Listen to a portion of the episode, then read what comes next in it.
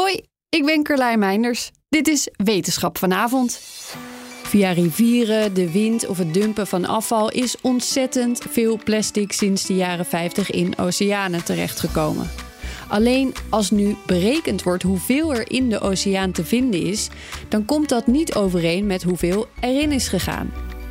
Er zijn natuurlijk een aantal mooie opruiminitiatieven, maar die verklaren deze verdwenen plastic paradox niet. Zou het misschien kunnen dat een deel van het plastic is afgebroken door zonlicht, dachten onderzoekers van het NIOS. Ze voerden experimenten in het lab uit waaruit inderdaad bleek dat jaarlijks minstens 1,7% van de zichtbare microplastics door zonlicht wordt afgebroken.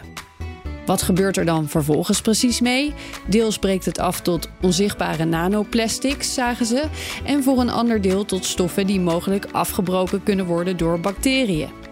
Reken je dit verder door voor al die jaren achter elkaar, dan zou de afbraak door zonlicht ruim een vijfde, 22% van de verdwenen hoeveelheid plastic in de oceanen verklaren. Is dit dan goed nieuws? Deels. Want zoals ik al zei, een deel van het plastic breekt af tot onzichtbare nanoplastics. En we weten nog niet exact wat het effect daarvan is op het zeeleven. De onderzoekers zijn dan ook nog lang niet klaar met deze puzzel. Al hebben ze hiermee wel een belangrijk puzzelstukje ontdekt. Voor nu blijft het natuurlijk gewoon zaak om te zorgen dat het plastic überhaupt nooit in de oceanen terechtkomt.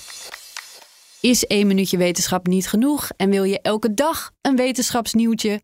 Abonneer je dan op Wetenschap vandaag.